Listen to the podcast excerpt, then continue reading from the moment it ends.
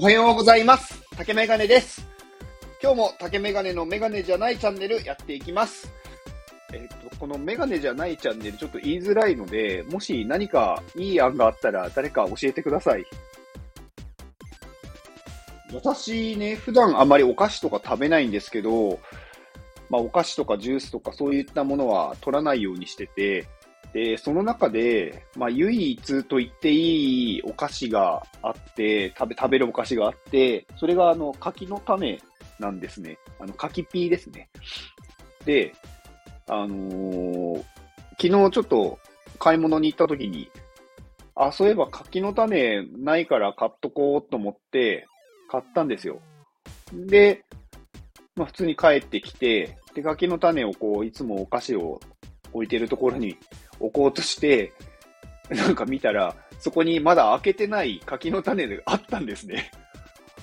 なので結構こう人間の記憶力というか、うーん、な信じ、信じられないというかその、間違えるなっていうのを改めて思いました。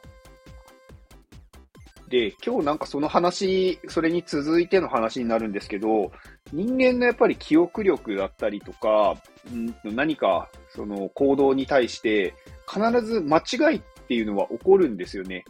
だから、間違ったことに対してそれを批判するとか、まあ否定する、まあ自分に対してもそれはダメだって思うのは、まあ、あんまり生産性がないなって思ってて、間違えた後にどうするかっていうことを考える方が大事だと思ってます。だから、例えば間違えたから、次はじゃあ、こういう風にして間違えないようにしようって思ったりとか、うん、なんか忘れてしまうから、ここになんか記録しとこうとか、なんかそういう行動をすればいいだけで、やったことに対して、あなんて俺はバカなんだとか、例えば誰か他人で何か間違いをした人に対して、なんかその人をすごく否定するとか、なんかこう、ひどい言葉をかけるとか、なんかそういうのっていうのは意味がないと思ってます。だから何か間違いをしても大丈夫なんです。だから、ミスっていうのは、うーん、なんだろうな。間違えたっていうことが悪いではなく、間違えたから勉強になったって思った方が良くないですかね。